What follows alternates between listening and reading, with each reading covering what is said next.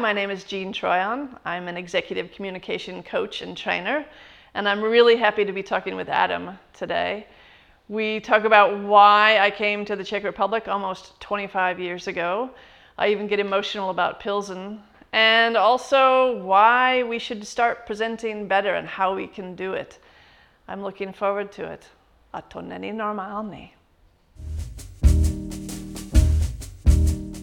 Ahoj, já jsem Adam Zbějčuk, vítám vás u dalšího pokračování videoblogu Jak se podniká profesionálům na volné noze. A dneska to bude trochu jinačí, protože to bude moje i celého blogu, premiéra v angličtině. So hello. Hi. Uh, hi Jean, nice to meet you. Thank you for accepting our invitation. Jean Trojan is our first uh, native speaker, English speaking guest. Uh, but freelancing in Czech Republic since 2006. So that's that's I believe the date when Na volné noze actually started the Oh, wow. year. and way longer time than probably you know 90% of Czech freelancers are Czech freelancers. Probably. Yeah. Um, but not just this amount of time being freelancer, but even longer time being in Czech Republic. Is that correct? Over 20 years. January 19th, 1995, my plane landed. Yeah, exactly. Almost 25 years. Okay. Yeah. It's amazing.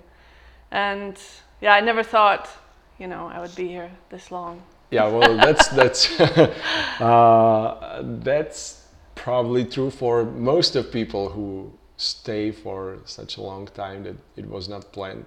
What did what did brought you here actually uh, back these days? It's funny. I mean, 25 years ago, I was much younger. That's the big thing. And, you know, when you're in your 20s, you just kind of are open to new opportunities. And uh, I was a free spirit and I was living in Portland, Oregon. I had a great job. I worked as an outside sales team leader for one of the biggest independent bookstores in the United States. And it was really a j- dream job for me because libraries and schools and institutions would come to us and they would say, Here are pages of titles of books. Can you find them for us in your bookshop? And we had, I don't know, 800,000 books under one roof in our bookstore. Nothing was digital, of course. It was the 90s, early 90s. And so my job was to go around and shop for books, you know, find the books. And it was fantastic. But I talked to a guy who had been to the Czech Republic. Actually, it was Czechoslovakia at the time, 1993. And um, in 94, I really started considering going because he said, Go now, don't wait, because in a few years it'll just be another normal European country. But this is a country in transition, you know, it's just, it's, things change daily. So I really thought about it. And so I went to San Francisco and got my certification to be a teacher, you know, because that's what everybody did when they came to this country. Got it in August of 94. In January of 95, I got on a plane, a one way ticket when you could buy those. And uh, I had no idea what I was doing. You know, I didn't know anything about this country. I didn't know any of the language. I didn't know anything. I came by myself. When I think about it now, I think that was really crazy. You know, that was just. But I was young, and I thought, well, I'll just stay for a year and see what happens. And I had gotten a job in Pilsen, not in Prague. So I lived in Pilsen first off and it was January. It was we were in the middle of the longest winter since 1940, so it was incredibly cold. And I remember whenever I I smell coal, I think of that time of Pilsen in 1995, and uh, it was magical. Really, it was a magical time. It was not to be replicated. I'll give you one example of how magical it was. So I had a friend, Rob, a Canadian guy. And we decided we needed some culture, so we went to the opera in the Tyl uh, Opera House there. And we went and we hated it, and it was awful. And so at intermission, we left And we went to the Shatna, you know, and the, the old ladies there are like, no, no, no, they're trying to tell us, no, no, no, you know, it's not over yet. You don't take your coats. But we were done. We got our coats. We left. And we went to a, uh, our local pub. And I don't know what the name of the pub was, but we called this pub the 690 because at the time, a half liter of beer cost six crowns and 90 hellers. so we went to our 690 and um, we got there and the waiter was uh, trying to tell us because of course we didn't speak czech and they, nobody spoke english and it was but we always made it and he was trying to tell us sorry it's closed for a private party you know somebody's having a celebration. And we could see the people in the, the u-shaped table having a celebration. Somehow we talked him into letting us have just one beer you know and then we would leave. So we sat at the end of this celebration table having our beer. And at the time, being a Canadian and being an American in Pilsen in 1995 was unique. You know, it was, I would walk down the street and I walked differently. People would look like, wow, she's different, you know. So we were talking English, of course, and having our beer, and the people at the celebration came over eventually and said, nah, come on, come join us, you know. None of it was in English, but we just figured it all out. And we ended up spending the entire evening with this group of people. It was a birthday party. And the man who was having the birthday was named Felix, I will never forget. And he was about 70 years old. And we drank and had a great time. And eventually it was time to go. And we decided, Rob and I, the Canadian, that we would stand up. So we stood up in front of Felix and everybody at the table. And we sang Happy Birthday to Felix. And it makes me emotional now, even to think about it. And when we finished Happy Birthday, there were tears streaming down Felix's face. And it was like, wow, this is such an experience, you know. This would never happen anywhere else. And that kind of experience happened all the time. You know, it was just like one of so many. We were unique, the Czech people were unique to us, so, and everything changed daily. So it was magical. That's a long time history these days, right? Yeah. Uh, you know, we are here. Letna is probably 50% foreigners. Yeah, that's it right. seemed to me, at least sometimes. Uh, no, it's nothing is, special anymore. Yeah, well, you know? no, not yeah. really. yeah.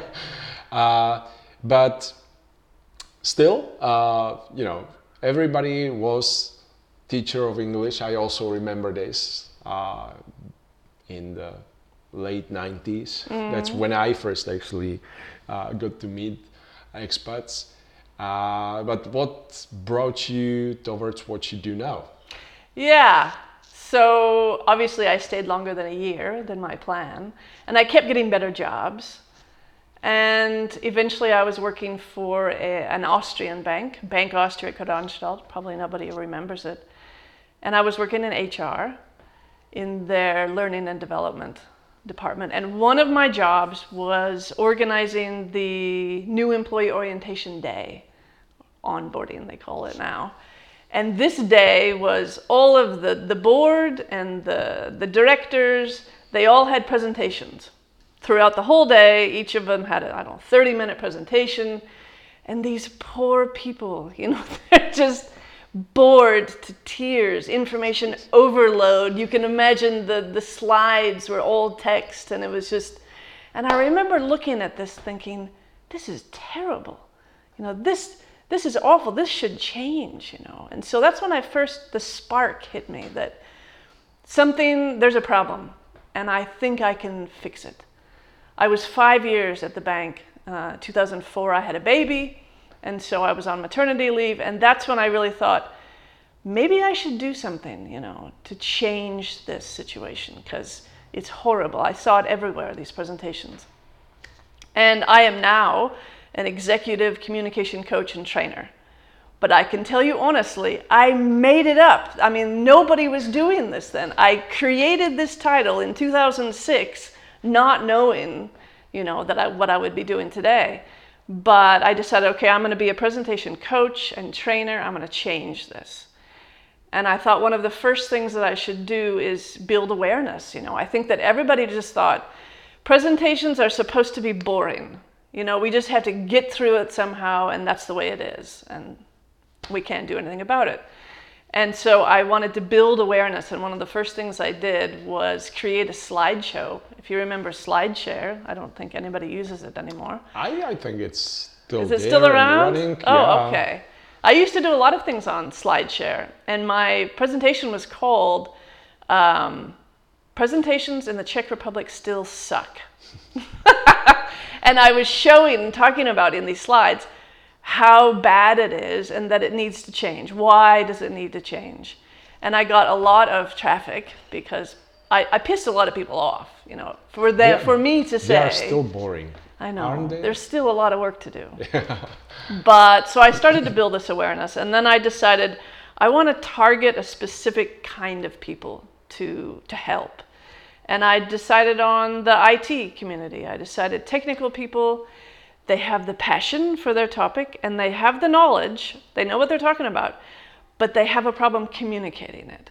Mm-hmm. So I thought, well, that's where I want to focus. And trainers were usually afraid of these people, you know, because they were different. You know, when they talked about stuff Geeks. that nobody knew, geeks, yeah, Nerds. they're strange.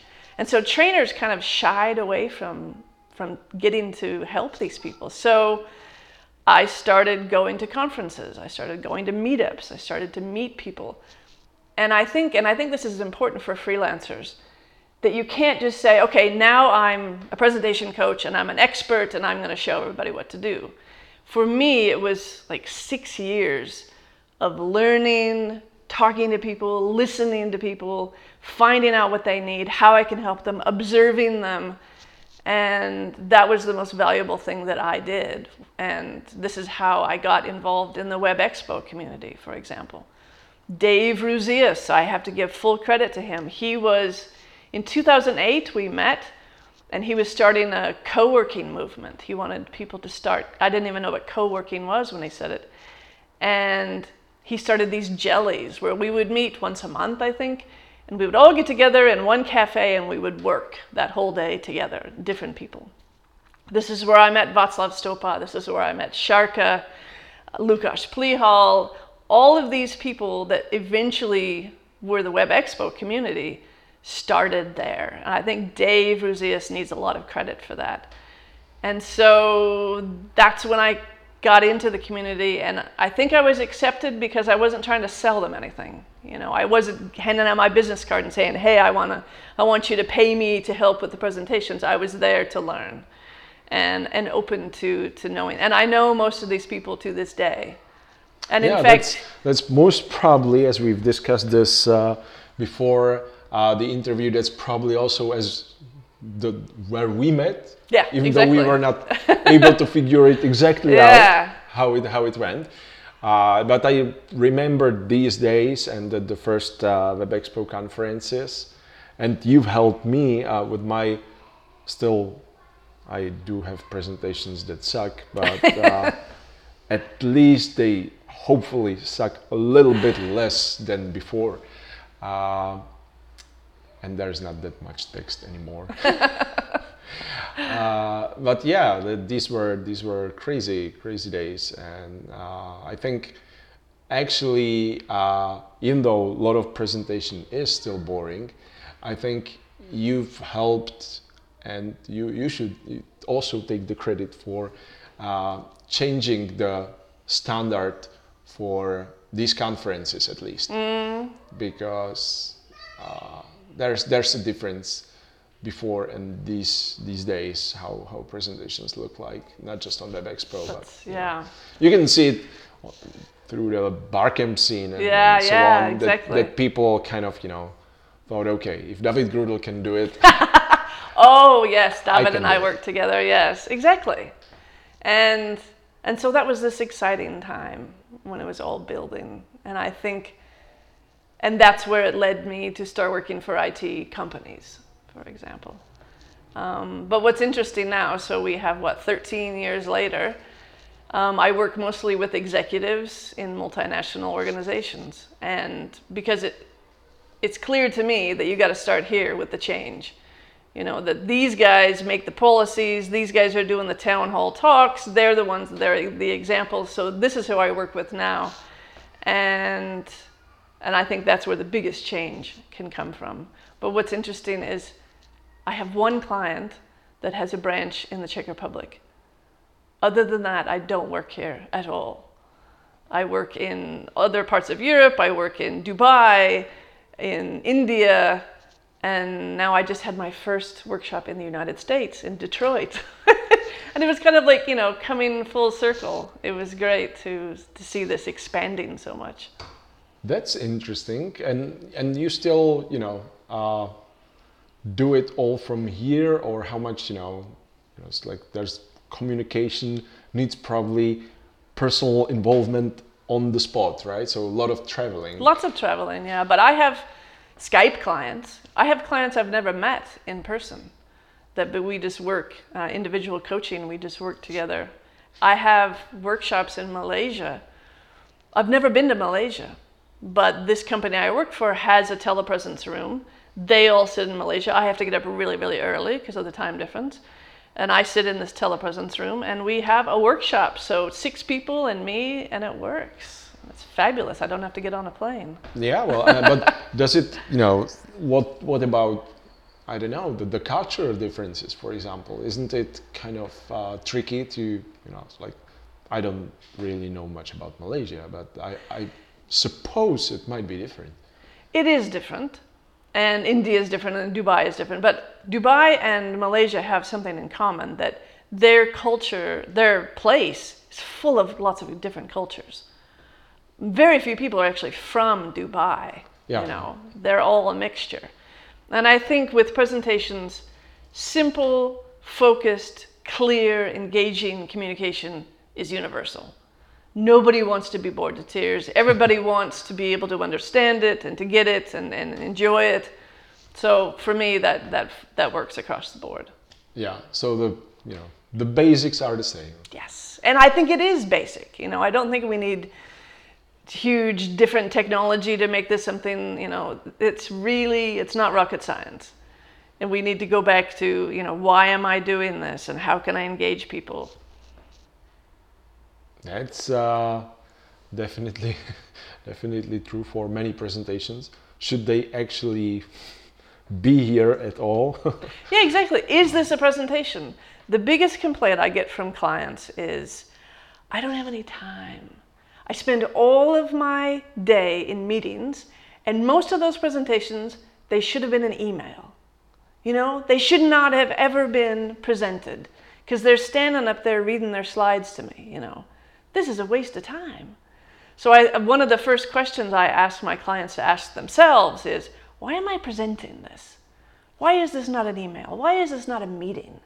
Why is this not a conversation? Why am I going through the trouble of creating a presentation for this? Oh. And the answer is usually like what what do you think is the problem? Well, usually we're only transferring information right? I have some information. I'm going to use 30 minutes of your valuable time to throw all of that information at you and you figure it out. You know, I, there's no reason for me to present it. So that's why we have technology. You know, send me a document, send me the slides. Everything's on the slides anyway. So if it's just an information transfer, cancel the presentation because that's not what it should be. I think that's one of the basic things we should be asking. And when do you think the, there's the right time for presentation? What what makes it? Uh, what what should be presented? If I want to persuade you to do something different, for example, if I wanted to create change, I need to present that. I can't mm. just send you the slides and say, okay, you know, because you don't want to change. You know, nobody wants to change. So that's one of the opportunities we have that there's a reason to do this. I want to sell you something or I want to make you change something. Then I should be presenting it. But we're not always doing that, you know. I yes, that's that's that's like uh, a really cool point. I never. Well, it's like really kind of hmm, hitting the Good. Yeah, yeah. That's what I try to do. You know, um, change mindset. We we uh, we met also, as I said, uh, on the present on the Web Expo presentation. Uh, for the freelancers, uh, I believe presentation skills might be even more important than for employees. Do you agree, or how do you perceive uh, the, the role of presenting and communication in general for, for freelancing businesses? How is it different, or? Well, I think I mean the hardest thing for me when I became a freelancer was getting clients. You know, I'd been an employee forever, and all of a sudden you're on your own. And I think not necessarily just presentations, but the way you communicate, the way you present yourself. You know, when people first meet you, do they want to work with you? All of that is so important because I think it goes beyond presenting, and, and I work beyond presenting. It's communication in general, and freelancers don't have you know the the organizational brand to stand behind them and oh yeah we know DHL you know or yeah we know Honeywell. This is some unknown person and why would we want to work with you? Well you better be able to answer that in a very clear concise focused way so I think it's absolutely important for freelancers to to figure out how they communicate what they do why they do it why it's important for the customer or potential customer. And what do you think are the most common mistakes uh, people, like especially freelancers, I mean, especially freelancers repeat? Or... Assumptions, I think, is one of the biggest problems that we have. I assume, number one, that you have to listen to me. You don't have to listen to me. You know, especially if I'm presenting and there's an audience there. We have these you know, the minute that you start to bore me, I'm going to work on my phone or I'm going to do something else or I'm going to watch a movie because I can. you know, I don't have to listen to you. So I think one of the assumptions we make is that the world, they forget the world has changed. And I have a lot of choices just sitting here in this seat whether I want to listen to you or not. So we have to be more attractive than whatever is on that device. And that's tough. That's true. That's true. You can you can see it on pretty much every conference, right? Yeah, like, of course. If most of the people is looking like this, then probably the presentation. You should do something else. Yeah. You know, if you're presenting, not, yeah, it's not good. and I don't think that the solution to this. I had an argument with a guy on LinkedIn because uh, he was complaining about millennials. You know how millennials are so rude and millennials are well he'll be in the meeting room and he'll be presenting and everybody's looking at their devices and they're ignoring him and that's terrible and he was blaming it on young people millennials aren't that young anymore but he used that that term and i said to him uh, it's not their fault really you really have to think the world has changed you need to be more attractive than whatever they have on their device and the solution is not banning the devices. Because I hear this from some corporations that say, so we're going to have a meeting and we're all going, I saw this on LinkedIn not long ago, we're going to have a box. Everybody puts their phone in the box for the meeting or they can't bring their notebooks. And I thought, no, that's, you know, that's childish for one. And maybe I want to make notes on my phone or I want to make notes on my notebook or I have some documents or something. So it's the presenter's job to make sure that I'm bringing value mm-hmm. to these people. And if I'm bringing value, they'll put the phone down and they'll put the notebook, they'll close the notebook. But I don't think the solution is banning devices. Yeah, yeah. It's sorry, it's too late, you know. uh, yeah, that's probably not changing the presentation for a better, right? No. I can, you know, not listen anyway. I'll just pretend. You know, that's what we did before. I can remember. Yeah. we just pretended to listen. Yeah. Then... yeah. Uh, that's that's totally I, I can you know I, I saw a lot of these discussions how millennials or even those younger ones are you know like, it's always like this like you know it's like we can complain about the younger. youngers not really you know doing the same stuff we did before We didn't have the opportunity. Yeah, like, we, I would do that.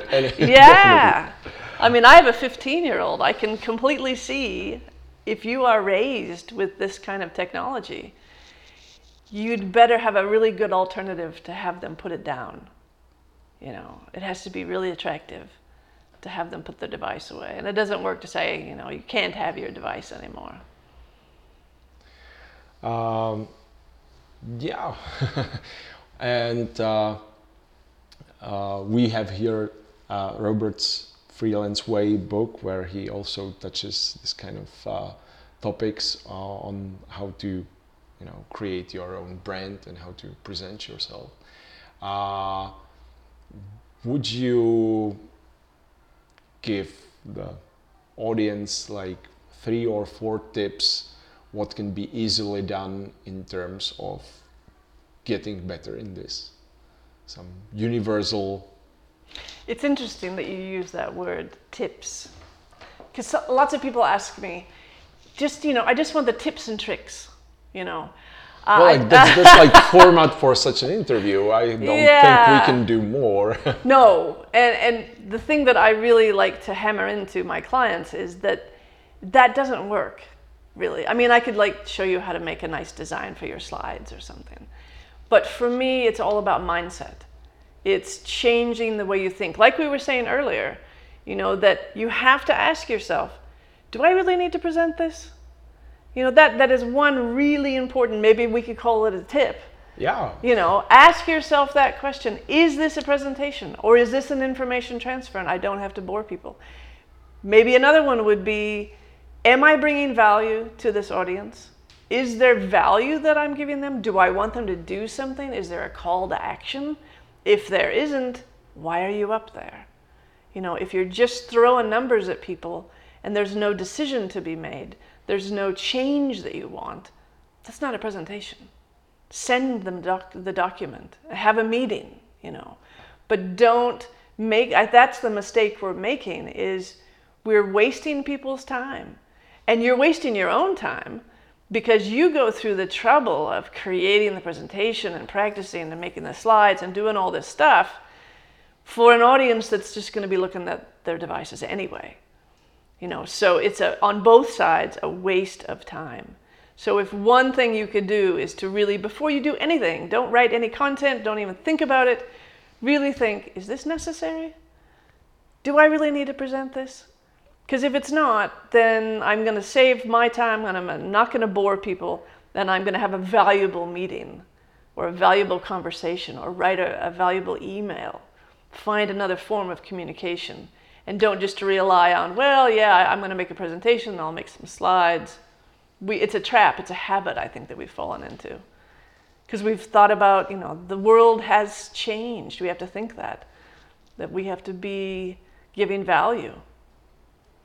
And and but that's that's probably you know is it you know where, where does it come from? Like i think you know it's like that's not the world has changed but you know nobody liked boring presentations earlier on. No of course we all hated it and we all dreaded it. But we didn't do anything about it. We accepted it. We accepted that normal my favorite word normal. It was normal that presentations were boring. And we just thought well you know we just have to suffer through. And i think we have to more often be saying as the presenter i'm not going to make them suffer through it you know because they don't have to and they're not going to listen anyway if i create something boring so that's what's really changed or it has to change is the acceptance i talk about um, the audience you know, voting with their feet and like at a conference. You know, don't accept it. Go to the organizer afterward and say, that sucked. You know, those presentations were horrible. This is what I talk about in my TEDx talk. You know, don't just complain about it, but do something about it and find out how you can make a change. Instead of just grumbling to your friends about how terrible the presentations were, actually say to the organizers, you need to find a trainer, you need to do something else, you need to have different speakers because this is not acceptable. And do you think uh, over like you know not not talking about concrete like conferences like Web Expo, but but in general, do you think it got better uh, or so so? You know what's funny? I don't know. I have a lot of work. So, you know, I think, I mean, it's good for me that it's not better yet. Uh, in fact, yesterday I filled my workshop calendar for 2020. I'm done. There's uh, plenty of work. But I think what what has changed? Maybe presentations haven't gotten better, but audience expectations have changed. With TED, TED is one of the big things that changed everything. In 2007, TED came out on the internet. Everybody could see it. Everybody sees TED Talks. Whenever I ask my clients, even ones that are, you know, finance people, and you think, no, they don't know it. They know TED. They've seen the TED Talks. And so now we go to presentations and we think, so that's our bar, you know, that's our benchmark, a TED Talk. And then what we get is just Yeah. not even close. So maybe presentations haven't gotten better, but they have to, you know, because expectations are so much higher. We didn't we didn't see this before 2007. We didn't see these incredible talks and and how good it could be. Yeah, I would, I would think probably about some, I don't know, Apple keynotes or other kind of Yeah. uh, special events and highlights. But TED Talks are definitely uh, raising the bars uh, Oh, a- yeah. a, lot. And, yeah, and not just true. conferences, you know, in corporations, people have higher expectations for how they're going to use their time, you know. And if they're going to spend their time watching this guy read his slides, they're not as tolerant, I think, anymore of that. I think, and you know, it's like I, I haven't been that much uh, active there to judge really, but I think the problem with the presentation starts at universities because they are usually the, the worst ones. Yeah, this is, oh, this is bad. You know, because this is where it should be good. This is where people should learn how to give great presentations.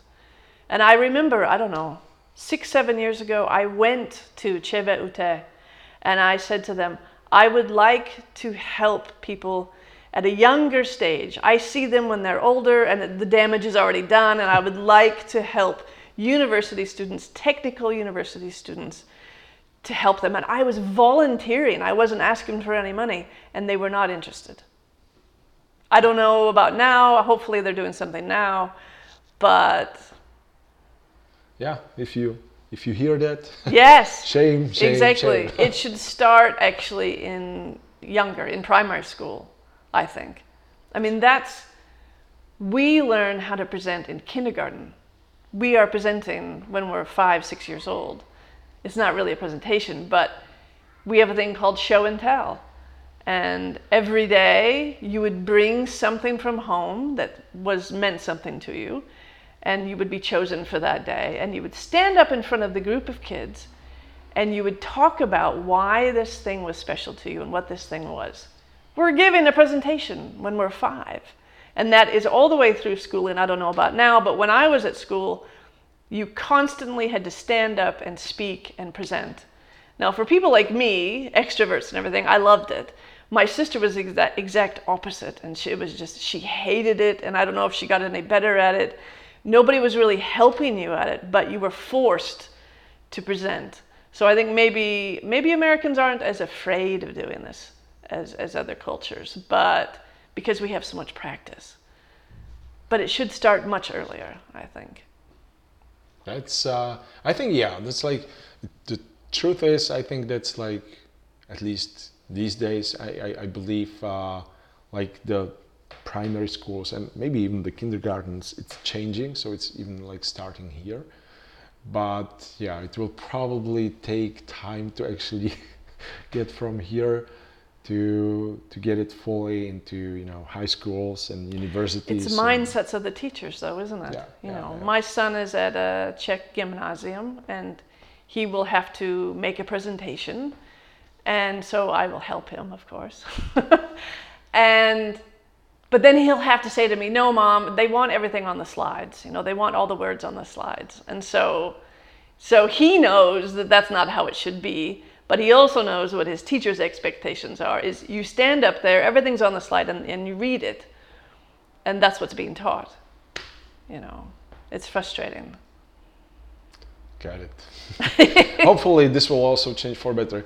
You, you mentioned the TEDx talk. Uh, I, I believe uh, you will you will find a link to this TEDx talk of yours uh, in the description uh, of of our interview because I was there and it was brilliant, and you should watch it as well after this interview.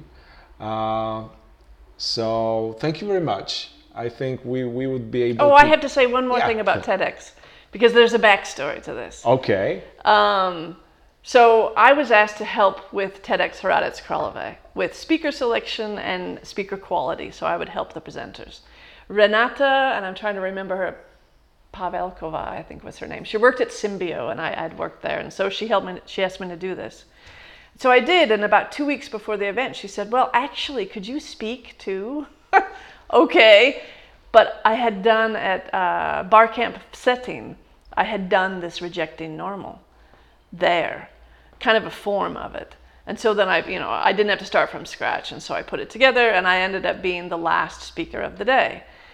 And so I did the talk, and I got a horrible cold right before it, which was just awful. It's like my magnum opus. This is my thing, and then I get a cold, and then so I was just happy I didn't cough the whole time. After my presentation, so it was over, and I had given uh, the audience a call to action to say, meet at least three people before you leave. You know, you need to start meeting, talking to strangers and everything. And this kid came up to me, like 15 year old kid came up to me afterwards, Jakub, and he said, You changed my life. it was great. He was so excited. And he, for some reason, he was bilingual. He was English, Czech, bilingual. But he went to a Czech school in Hradec Králové. And he said, I want my classmates to see this presentation on YouTube, but they don't understand English. And so he decided, in his free time, for no money, he translated my entire talk on YouTube. The reason you see Czech subtitles there is because of Jakub, who was so excited, a teenager, and I thought, I can't get better feedback than that, you know. And then afterwards, because it was such a great mix of people, I don't know if you remember, it was cheap. It was really a Yeah. cheap TEDx talk. And that meant there were business people and artists and old people and students and this whole mixture. And at the after party, so many people came up to me and said, I've never spoken to a stranger in my life. I've never networked. And I met five new people tonight. And, you know, it was just, I want to thank you. And, and that is something that will always be so special to me that just that one event changed so many people. That's cool. You better watch it as well, and maybe you can also take uh, some change into your life. So, nebuď Yes. normální. Exactly. Don't be normal. Thank you very much once again. Thanks, Adam. It was great pleasure to have you here, and yeah, and check all the links, and we'll see you in the next interviews. Bye.